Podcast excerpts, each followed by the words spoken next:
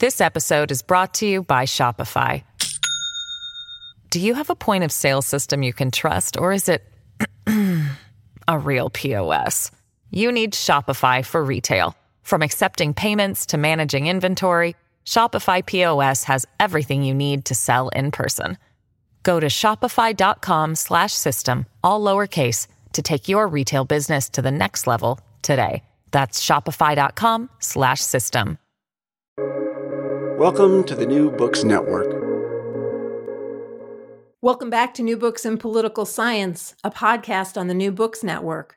I'm Susan Liebell at St. Joseph's University, and today I'm joined by Dr. Kristen Looney to discuss her new book, Mobilizing for Development The Modernization of Rural East Asia, published by Cornell University Press in 2020. The book interrogates how countries achieve rural development and offers a new way of thinking about East Asia's political economy, one that challenges the de- developmental state paradigm. Based on archival research and fieldwork in Asia, the book provides a comparative historical analysis by comparing China's development experience with Taiwan and South Korea. Dr. Looney looks to focus us on the role of the state in rural development and sensitize readers to the variation in the region. While the focus is often on institutions, Dr. Looney pushes us to see the dynamic impact of state campaigns on infrastructure, sanitation, and housing in rural areas. The analysis departs from common portrayals of the development of state as wholly technocratic and demonstrates that rural development was not just a byproduct of industrialization. As she expands and challenges the developmental state literature, Looney advances a new way of thinking about the political economy of East Asia and encourages more studies of rural development in general, a topic that she believes has been neglected in the political science research. Dr. Kristen Looney is an assistant professor of Asian Studies and Government at Georgetown University. Her areas of specialization include comparative politics and the political economy of China and East Asia, Asia, and I am delighted to welcome her to the New Books Network. Thank you so much for inviting me to be on this podcast.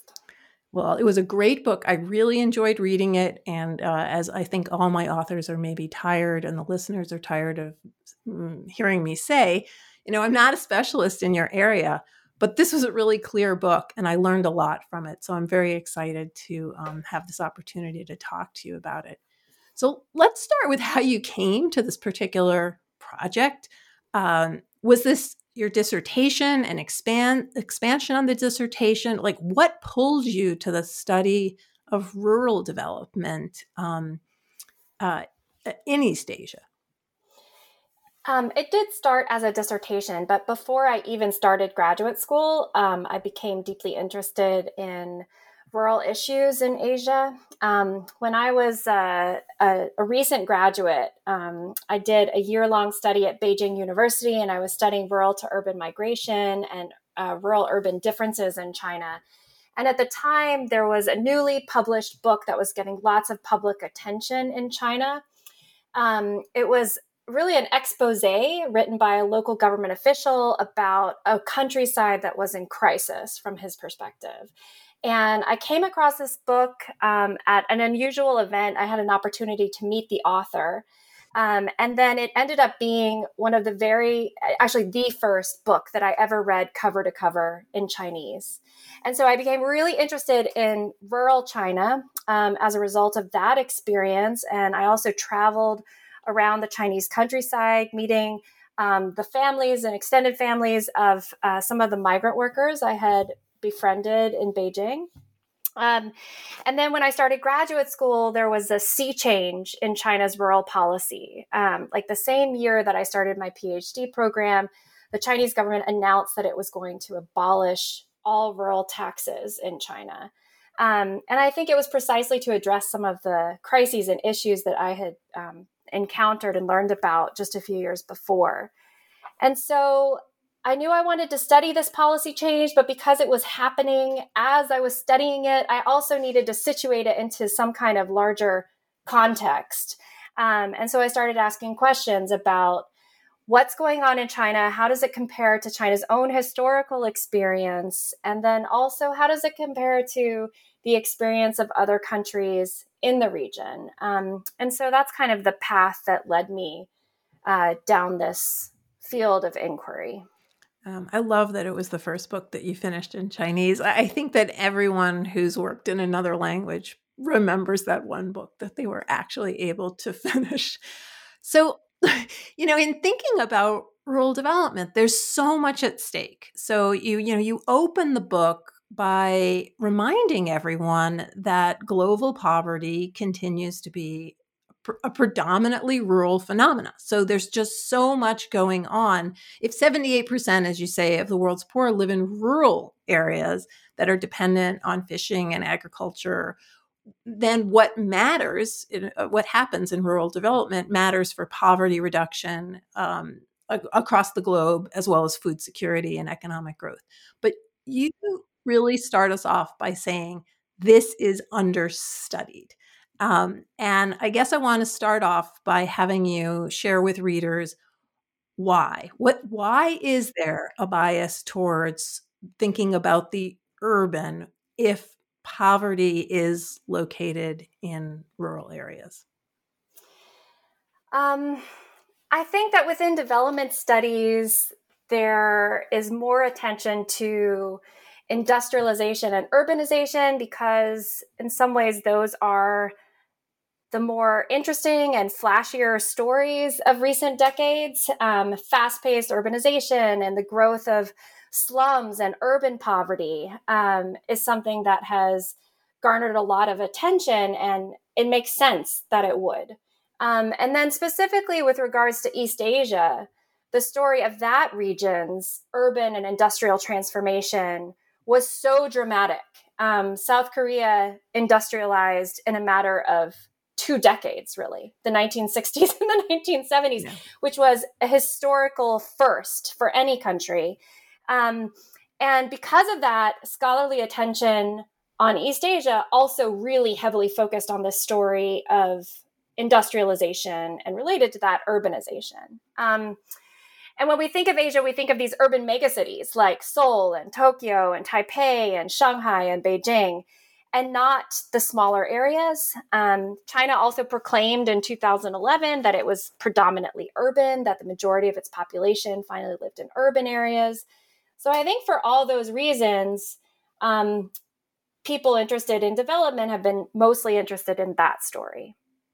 Um, and I do think there are some other disciplines, um, not political science, where there still is adequate attention being paid to the countryside um, and and rural inequity, rural the challenges of rural underdevelopment. Um, I'm thinking of the sociology of development field or you know uh, agrarian studies. But I think within political science, there has not been so much attention to this issue, maybe since the 1970s, which was like the heyday of peasant politics within political science.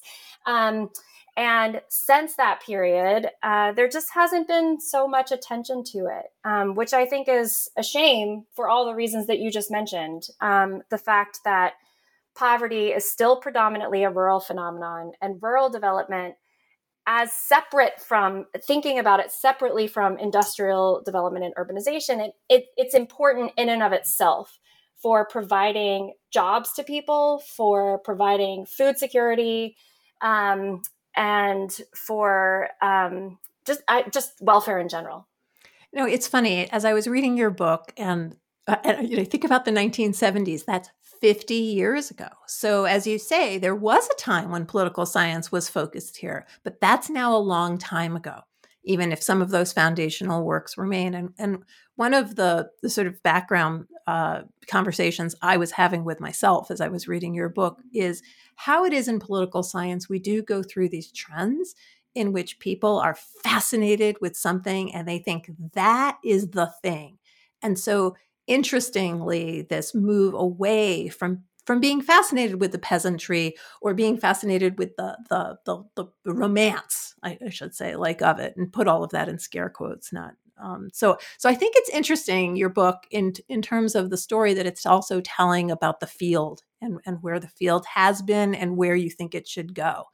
Um, which brings me to the next question. I mean, the question that is driving this entire book is, you know, how and why East Asia achieved rural development in the way that you're describing, which is, is exceptional. And you offer a theory as to why there's variation among East Asian countries.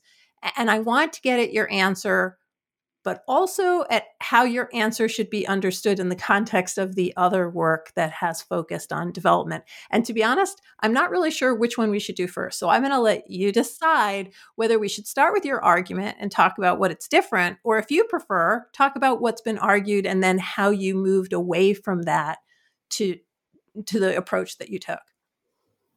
Um, yeah, I can start with the argument. So uh, you're correct that the book addresses two big questions. The first question is about East Asia's relative success as a, as a region. Um, and I do see the countries that I'm comparing as having followed similar trajectories and implemented similar policies.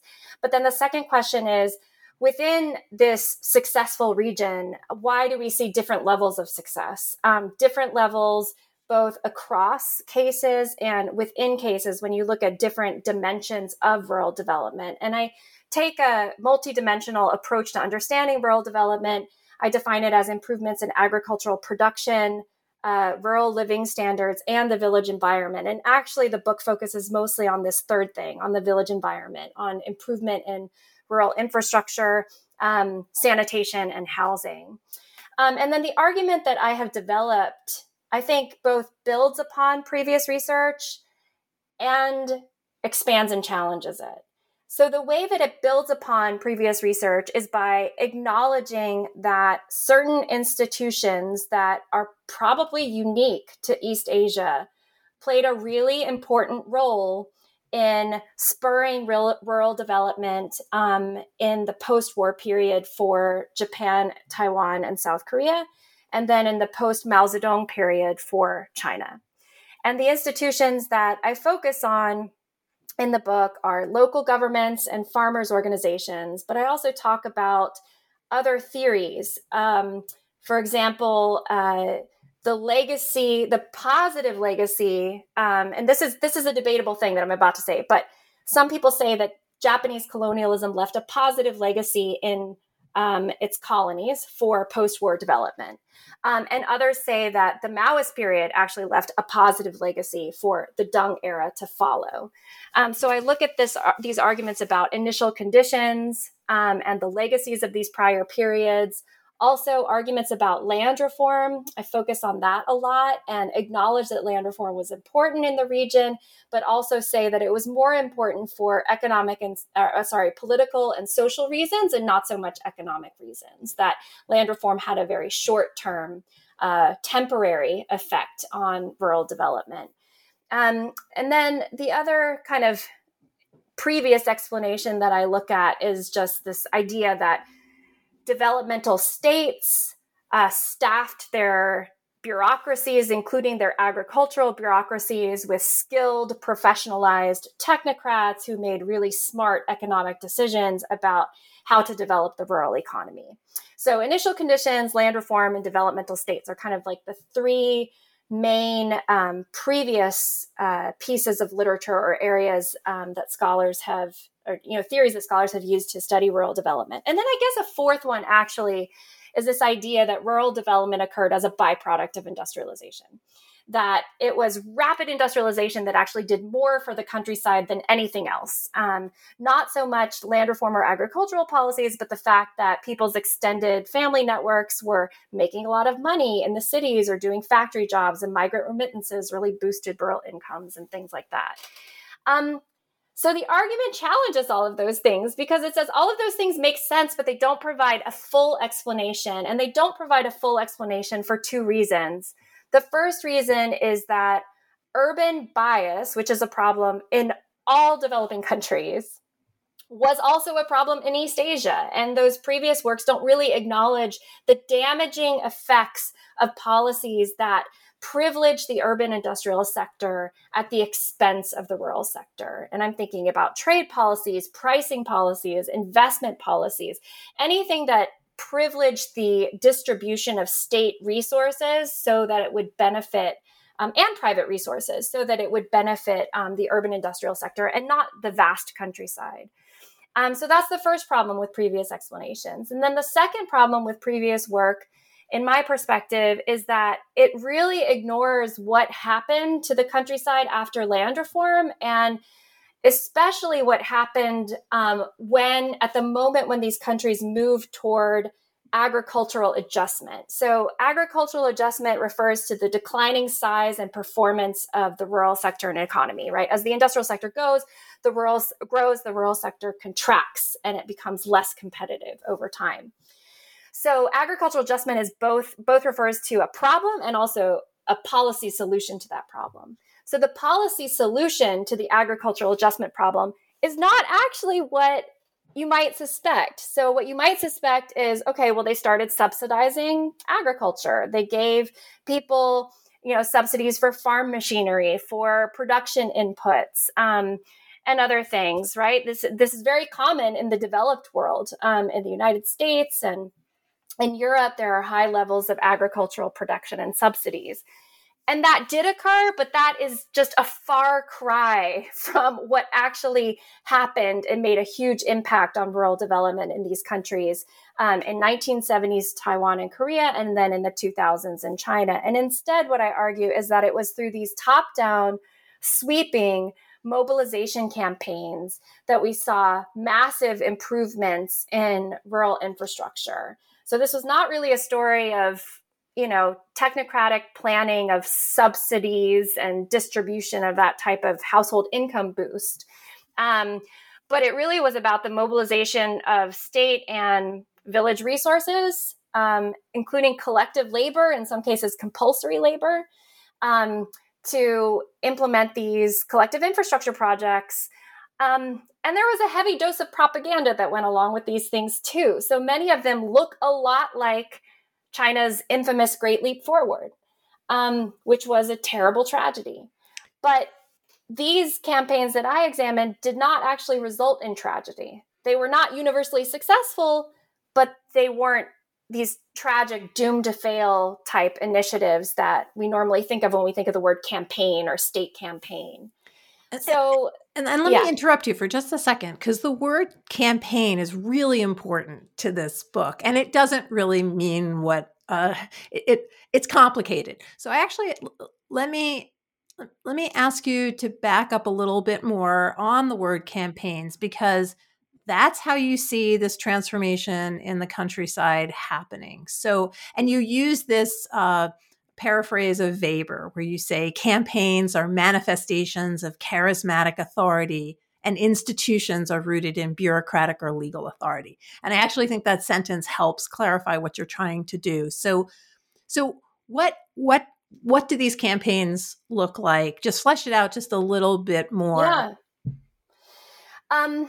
Okay. So, I think if if you know this was Mao era China, it would be less of a challenge explaining what campaigns are because there are so many examples from the Mao era.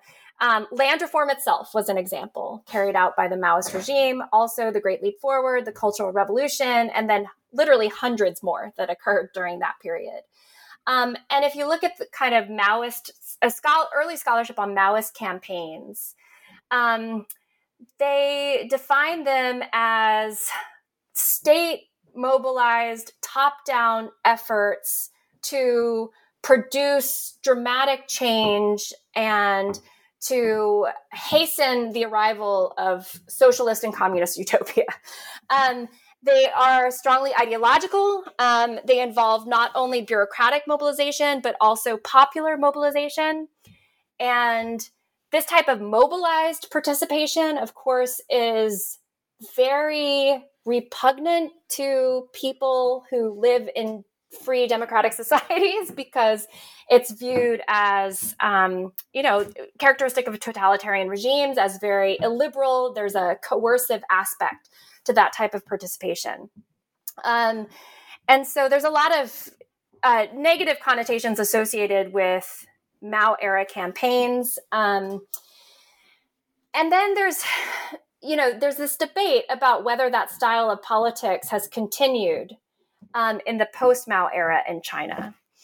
and I think for a while, people, kind of earlier generations of scholars, believed that China was conforming to the developmental state model. Um, it was promoting technocrats within the party rather than ideologues. Um, so there was an elevation of what we call experts over reds within the, the party state apparatus in the reform era. But then there are a few scholars who recognize that campaigns actually seem to continue in the reform era. And uh, one person who was really influential um, on my work is Tyrene White. Um, I've never met her. Hello, Tyrene, if you're listening to this. Um, she wrote a, a wonderful book called China's Longest Campaign. And it's about birth planning um, or the one child policy uh, during the Mao and reform eras. And she argues that the implementation of the one child policy under Deng Xiaoping was a campaign. Um, even though Deng Xiaoping repudiated campaigns and said, we're no longer going to have mass campaigns, we're just going to focus on economic development. In reality, in practice, uh, the one child policy was implemented as a campaign. Um, and then there are others, such as Elizabeth Perry, who was actually my dissertation advisor at Harvard, who has argued that campaign politics, again, has sustained this transition from the Mao to the post Mao era, but it's more pragmatic in nature. Um, it's a little bit less ideological. Participation, for example, is encouraged, but it's not required. Um, the target of campaigns is mostly the bureaucracy rather than the population at large. So there is this modified form of campaign politics um, that we see in post Mao China. And I think the campaign that I focus on in my book, The New Socialist Countryside, is really interesting because not only is it a campaign and everything but name. Um, like it has all the indicators of a campaign. There are high, you know, very large, sweeping, ambitious goals, um, concrete, hard deadlines that people have to meet. Um, in my fieldwork sites, it wasn't just the agricultural bureaucracy, but literally the entire bureaucracy the police, the cafeteria workers at like the government um, facility, uh, the government headquarters, they were all mobilized to participate in the campaign. They had to adopt villages for which they were responsible in overseeing their transformation. So, extensive bureaucratic mobilization, intensive propaganda, and if not widespread popular p- participation, at least the activation of village level um, enthusiasts for the campaign or activists for the campaign who would help and aid the state in in the implementation of it. So I thought it was interesting because the New Socialist Countryside was implemented as a campaign, but also because the New Socialist Countryside, that's the name of the campaign that I studied in China, it very much resembled other campaigns that historically occurred in other parts of East Asia. And I think China scholars, although we tend to associate campaign politics with being a hangover from the Mao era, something that is wrapped up closely in the tradition of um, Chinese communism and the Communist Revolution in that history. Um, the book argues that campaign politics derives not just from that, but actually from regional influences. It comes from China's study of Korea and Japan and Taiwan. And um, actually, campaigns have been instrumental in rural East Asia's rural transformation for for really over a century now. This episode is brought to you by Shopify. Do you have a point of sale system you can trust or is it a real POS? You need Shopify for retail. From accepting payments to managing inventory, Shopify POS has everything you need to sell in person. Go to shopify.com/system all lowercase to take your retail business to the next level today. That's shopify.com slash system. No, and I, I, and I love the connection between the three examples um, in the book, which we'll get to just in a little bit. L- let me ask you uh, just uh, some quick methods questions. The book primarily depends on archival, documentary sources. You did field work in Taiwan, South Korea, and China. Eh, tell us a little bit about how you collected the data, the challenges of working in both Chinese and Korean, and maybe a little bit about about your interviews as well.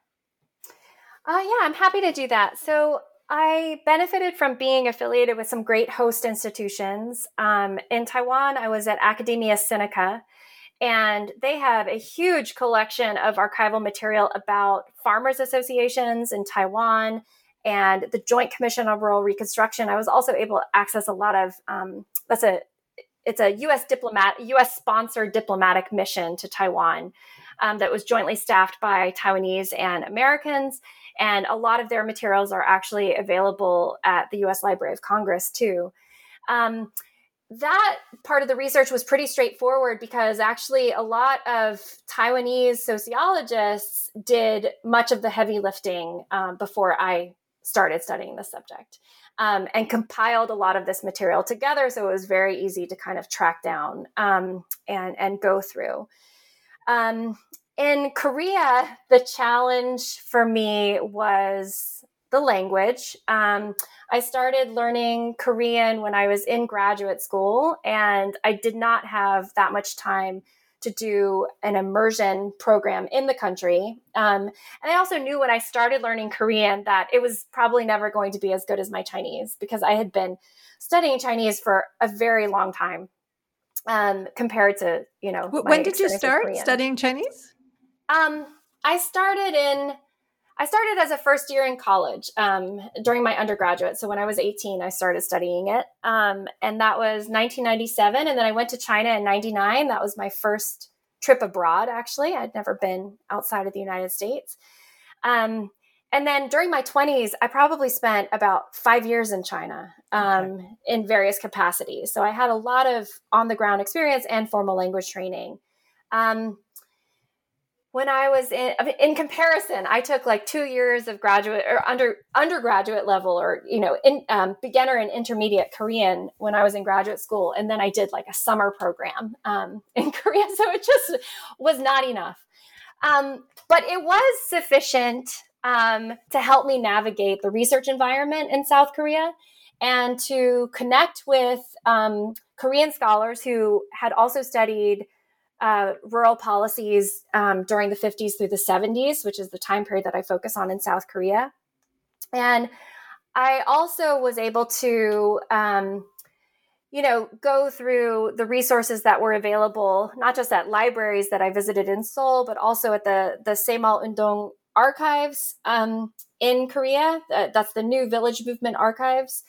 Um, and actually, a lot of material on this period was published in English um, because from the very beginning of this policy in the 1970s, um, South Korea tried to market itself as a development model for other countries. Um, and so it published a lot of its wow. uh, of, okay. of, of materials about the campaign in English. Now, granted, a lot of it was propagandistic because it was about exporting a development model, and it was also produced by an authoritarian regime or scholars working under an authoritarian regime. Okay. Um, but I think that information, those documents were still very useful for understanding the scope and the intensity of the campaign and the real impact that it had on the way villages looked. Um, subsequent studies of the New Village movement have been more critical. Um, and I was able to access some of those viewpoints with the helpful assistance of a, a research assistant um, that I hired at Georgetown, Sungmin Cho. Um, he's uh, a PhD student now, a colleague that I'm very proud of. And um, finally, in China. So in China, I was affiliated with um, the develop the Rural Development Research Center at the Chinese Academy of Social Sciences, um, CAS, which is a quasi governmental research institute and think tank in China. Um, and I remember, like within a few weeks after arriving there, uh, they told me I was not allowed to use any of their research materials. so uh, they had a new policy being implemented where foreign researchers were not allowed to use the research materials at the institute. And I thought, okay, great. Well, why did you invite me to be a visiting scholar? So I had to find ways around it. Wow. Um, one resource that I found was the National Library in Beijing, uh, which has an incredible collection of materials on the subject um, that I was studying, and open open stacks, open source. So that was great. and then I realized that I needed to get out of Beijing and go to the countryside as quickly as possible. Um, and so through my connections at CAS, I was introduced to people in rural Jiangxi province. So Jiangxi is in south central China. Um, and that's where I spent most of my field work. Um, I was there for about three months in 2010, and then I did a follow up trip in 2013 for another month. Um, and so I spent probably four months altogether of doing this really intensive field work in Jiangxi. And I was hosted by the rural work department of Ganzhou city government. So Ganzhou is this city in, in Jiangxi province where I spent a lot of time. Um, I mean, I have lots of stories about field work, but I'll just say that I, I learned everything through trial and error, and being there for a long period helped, um, and returning multiple times to villages also helped. And the way that I got around language barriers, because even though I speak Mandarin, I don't speak the local dialect there, um, was to wherever I went, um, find a returned migrant worker or a college student who was home on vacation or somebody with a level of education or exposure to the outside world that they would be able to speak in, in Mandarin. And, and those people there are many of them. They were very helpful in facilitating interviews. Oh, that's great. That's a good. We have a lot of graduate students listening to the the program and people writing first books, so that's helpful. Um, the book covers a lot of ground, and we won't cover it all. But I I do want to give everybody uh, an understanding of these three cases. So the, the the meat of the of the book are these three chapters on Taiwan, South Korea, and China. And the the chapter on Taiwan is looking at the rapid transition from a poor agricultural society to this wealthier industrialized nation. Again, it's incredibly complex, but can you give us a brief overview of, of, how it is that the government's rural policies contributed to Taiwan's success and your sort of basic takeaways from the exploration? And this is between 1950, this is the 50s to the 70s. So this mm-hmm. is one of mm-hmm. the historical uh, chapters. Right. Yeah, it covers three decades. Yeah, that's right. Um, okay, so main takeaways of the Taiwan chapter. I think of all the cases I studied, Taiwan probably conforms most closely to the expectations of the developmental state model. Um, it had a very successful industrial policy. It also had an agricultural policy that was designed by experts, um, people with degrees in agricultural economics, um, and people who are trained at land reform institutes, at um, rural sociology departments, et cetera. Um, and so there was a lot of expertise that went into designing rural policy in Taiwan. Um, one thing that that chapter shows is that despite conforming closely to the expectations of the developmental state model, in Taiwan, the government also used campaigns to promote development. so there was this big campaign um, in the 1970s called the Community Development Campaign, uh, or I should say the Rural Community Development Campaign. And from one perspective, it was influenced by international notions of community based participatory development, um, which were popular at the time. Um, but I think in reality, it shared a lot more in common with Maoist campaigns and also campaigns that the Nationalist Party, the KMT, uh, which had monopoly control over Taiwan for many decades, um, uh, that prior campaigns of the KMT that they had conducted in mainland China. Um, I also think the KMT was kind of inspired by mobilization tactics that it studied and learned from the communists. Um, and I argue that that campaign was really successful because of the political institutional context in which it was implemented. So there were high levels, there were clear developmental goals. It was not about extracting resources from the countryside, it was really about redirecting the country's resources to the countryside. So there were clear developmental goals. There were also really high levels of central control. So there were, um, you know, by every account, Taiwan had uh, strong mechanisms for central bureaucratic oversight um, through inspections, um, through hierarchical organization of authority relations. Um, and so there was this kind of checks from above on local officials implementing the campaign. And then there were also checks from below on local officials implementing the campaign. There were high levels of rural participation. So Taiwan implemented this campaign quite successfully. Um, that said, I really try in the chapter to also acknowledge that institutions in Taiwan were extremely important for rural development. Um, and I focus largely on the farmers associations and the legacy that they left during that period. So, Taiwan has some of the strongest farmers organizations in the entire world. Um, and they were really, I think, more important than land reform in making sure that resources that farmers needed got to all farmers, not just a small group of wealthy, influential farmers, not just the leaders of local factions and villages, but literally to all farmers.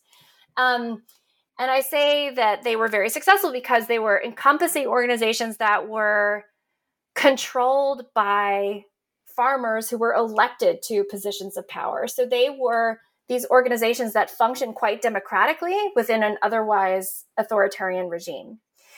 And so they were important um, both leading up to the community development campaign in facilitating growth in agricultural production and making sure that the benefits of agricultural modernization were distributed widely. And they were also important during the community development campaign for ensuring that farmers widely participated in it.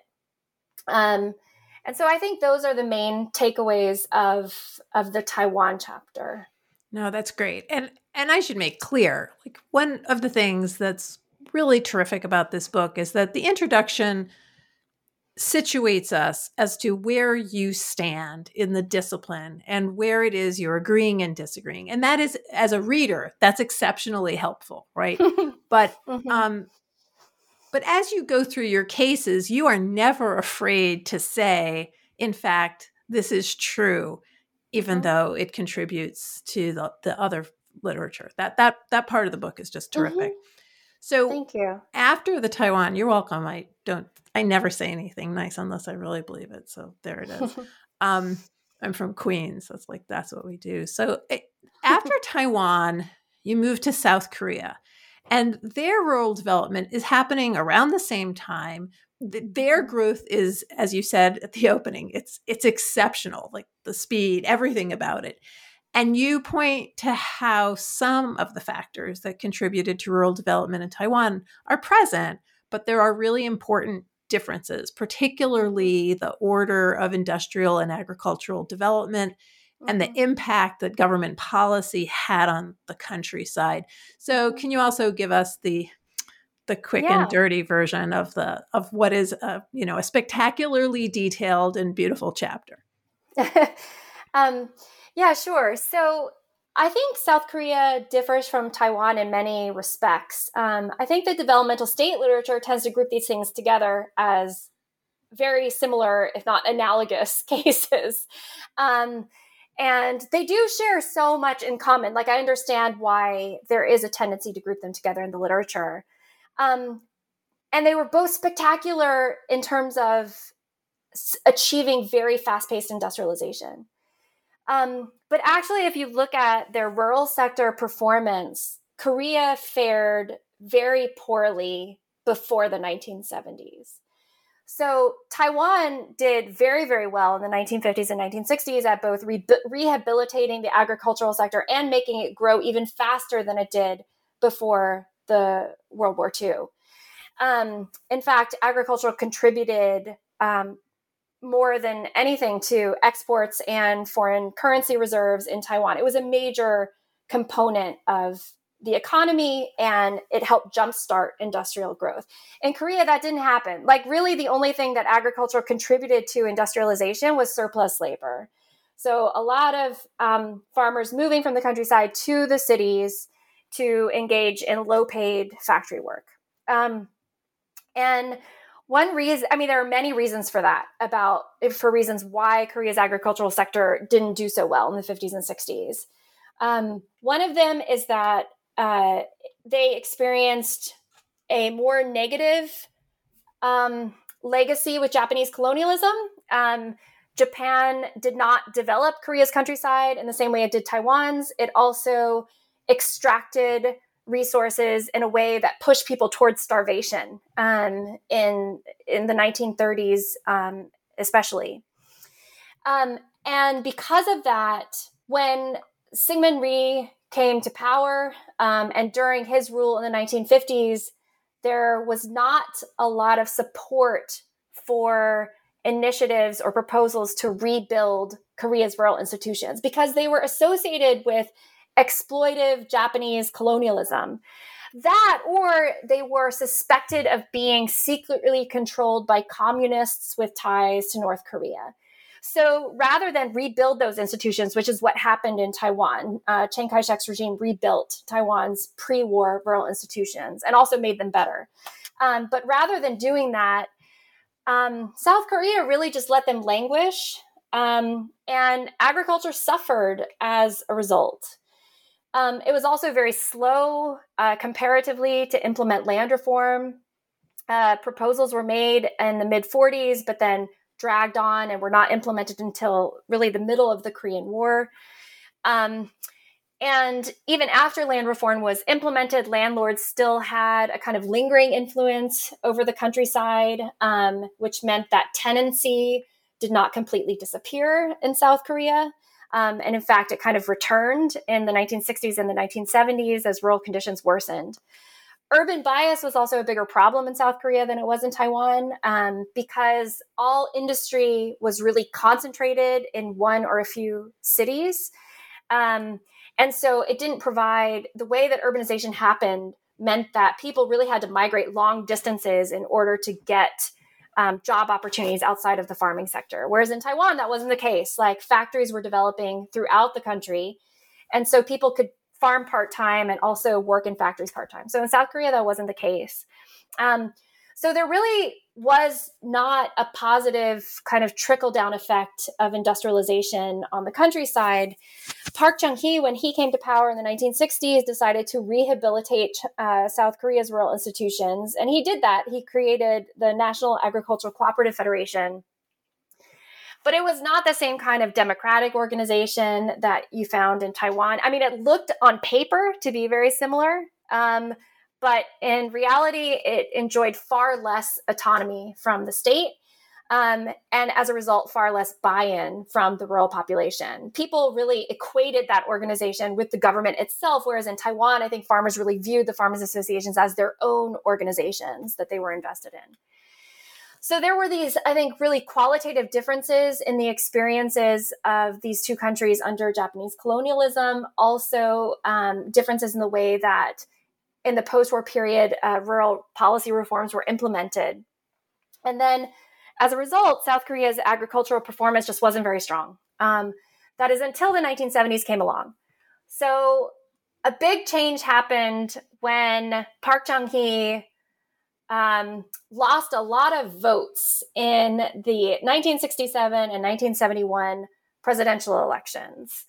Um, these were semi competitive elections. Everybody knew that he was going to win, but there were still opposition candidates who won, and those opposition candidates captured a lot of the rural vote, which set, sent off or set off alarm bells um, in Park Chung Hee's circles.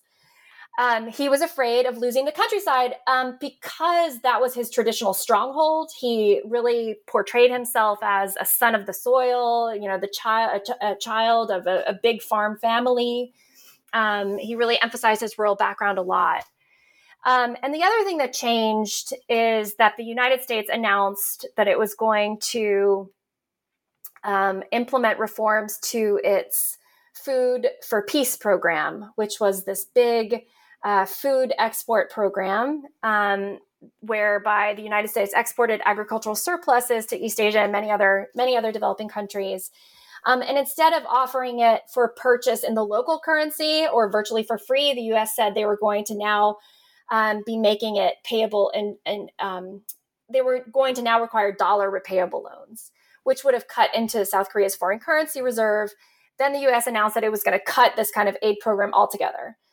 So all of a sudden, Park Chung hee was faced with a political crisis and a potential food security crisis, right? What was he going to do without really cheap US food imports, uh, which is another reason why Korea's agricultural economy had not performed very well because there was all this cheap food that artificially kept agricultural prices down for rural producers. And so his solution was this massive campaign. Um, which is called the new it's called Saemaul Undong in Korean. Um, it translates as new village movement or new community movement. And it affected the countryside and really the whole country for the better part of the 1970s, um, almost the entire decade. Um, and there were different components to the campaign. I argue that it resulted in mixed outcomes.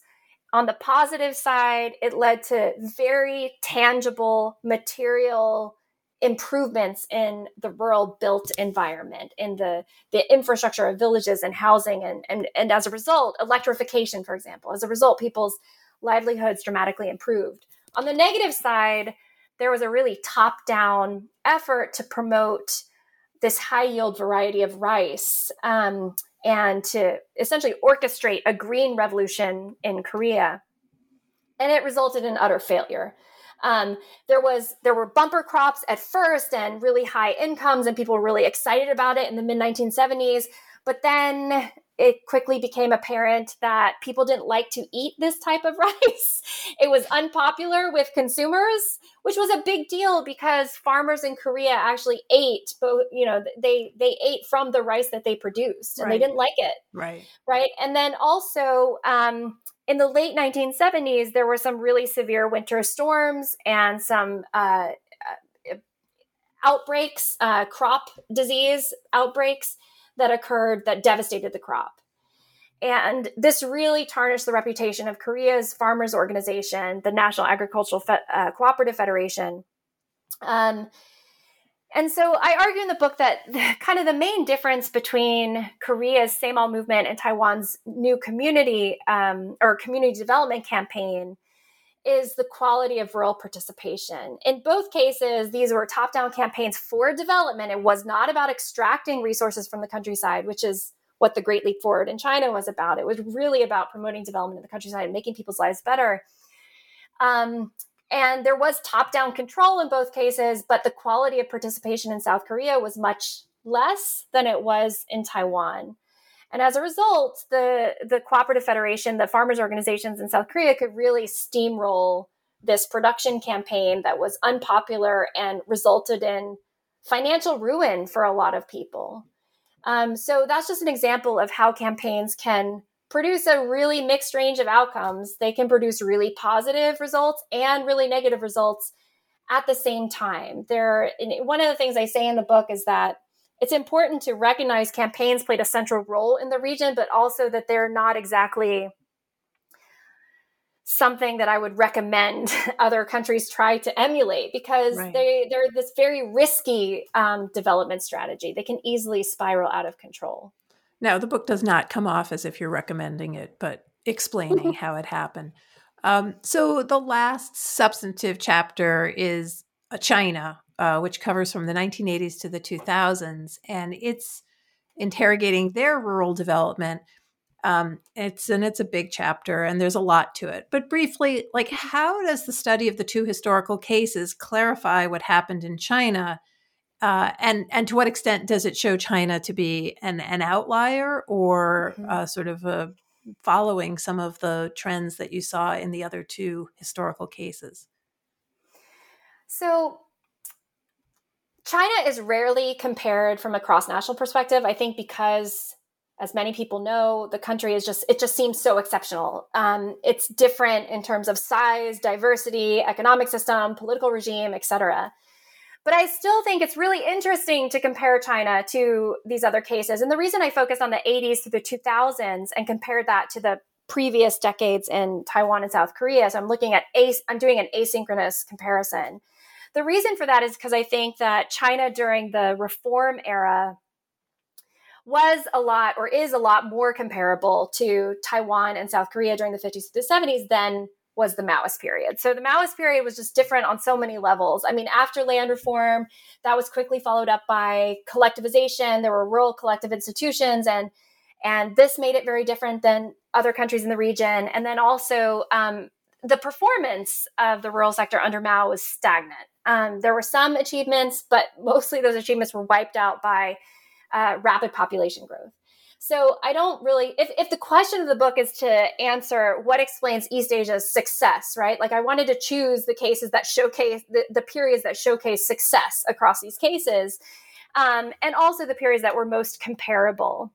Um, and I don't want to, I, I describe China as the least successful case, but phrasing it that way is intentional. It still was successful, right? Like there are still major achievements that we need to acknowledge that have happened in rural China since the 1980s. In the 1980s, following decollectivization, which in many ways was like China's second land reform and very similar to the collectivization, the, the land reforms that occurred in Taiwan and South Korea, um, there was a massive reduction in poverty. Um, 135 million people in one fell swoop were lifted out of extreme poverty, which is just extraordinary.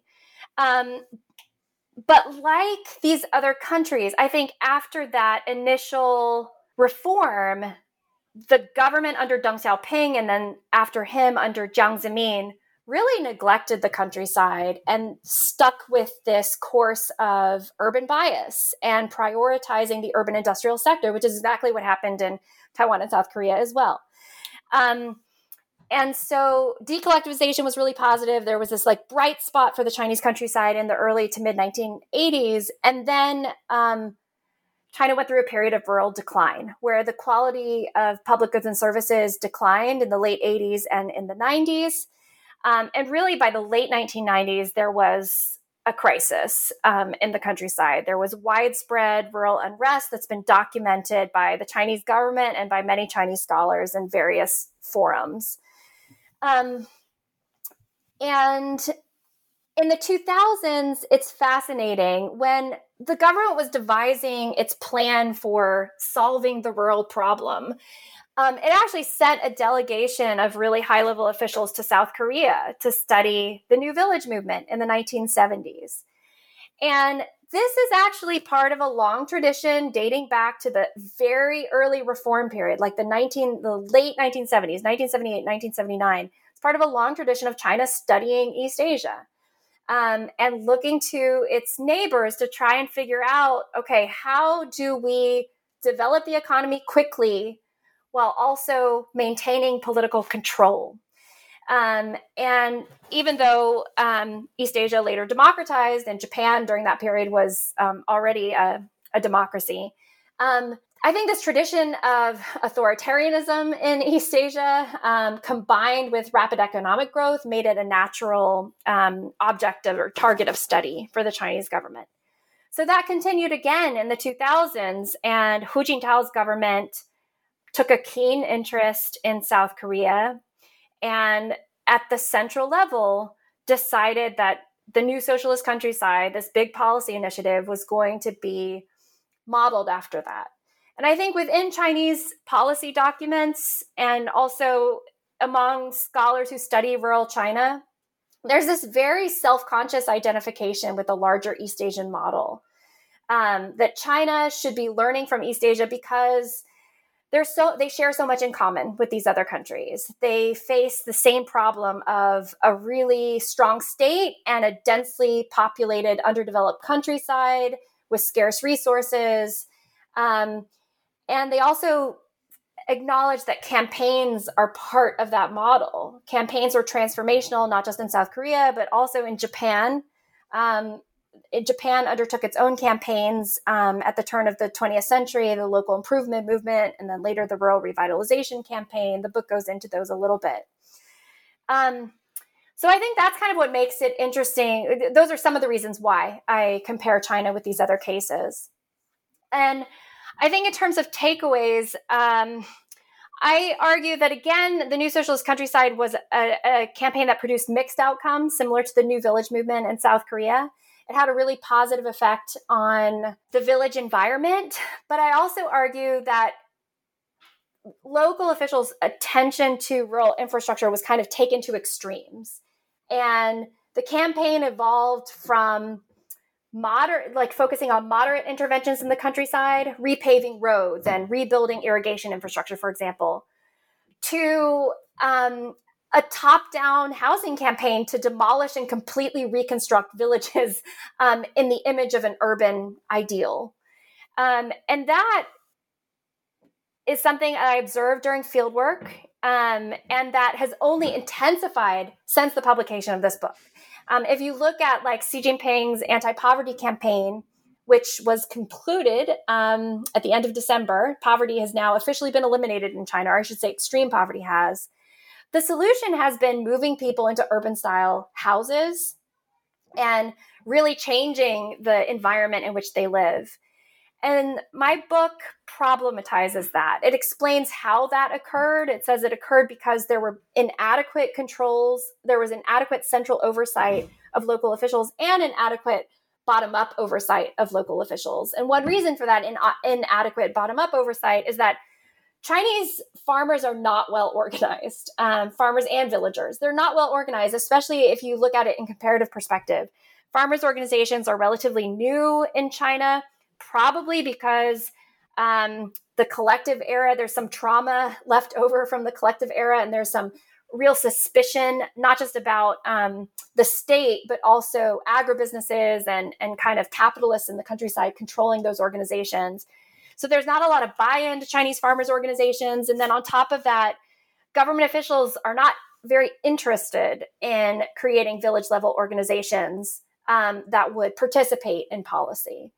Um, so I make this argument that um, the Chinese government's capacity and willpower to organize rural society is weak, and rural society's own capacity and willpower to organize itself is weak. And as a result, you do have these campaigns that can lead to positive changes, but can also be carried to extremes. So, my main insight about the new socialist countryside, and I think about campaigns in general in China, is that although reform era campaigns are not as violent and destructive as their Maoist predecessors, they also carry their own dangers because they essentially leave the masses out. There is not a real popular participation element to campaigns in China anymore, which is kind of ironic because China, of all the cases that I looked at, right, has the longest, like it probably has a, the most examples of popular participation in campaigns. But that's no longer the case. So um, China's campaigns are not as participatory, and as a result, I argue that the the campaign just wasn't as successful. No, that's terrific.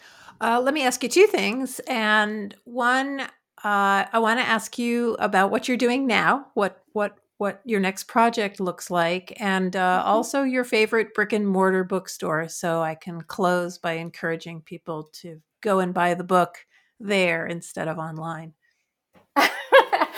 Have not been to a bookstore in forever, but I know, but they're going to start yeah. opening again, and and we all need to order from them either by mail right. or by walking in. So anyway, you don't have to do it if you don't want to. Yeah, but. no, no, no. I mean, being in DC, I would just plug Politics and Prose, which is a great uh, local bookstore here. Um, and then in terms of what I am working on now, um, I'm still focused on the countryside, um, but I'm more interested in questions about who governs um, and how that's changed historically over time in China. So I'm working on a paper right now about um, the party state recruiting college students, recent college graduates, to go and serve as village officials. So there was this program. I met, you know, in part it was inspired by this research because when I was doing fieldwork in China, I met so many of these recent college graduates who were all of a sudden thrown into village politics and were supposed to be in charge. Um, and they seemed bewildered, um, to say the least. And I just found them to be a really interesting group um, that also very few people have paid attention to or written about. And I think as um, Chinese villages are redefined, um, they're being redefined because of these campaigns to literally move people into new types of housing on the urban fringe or to combine villages, et cetera.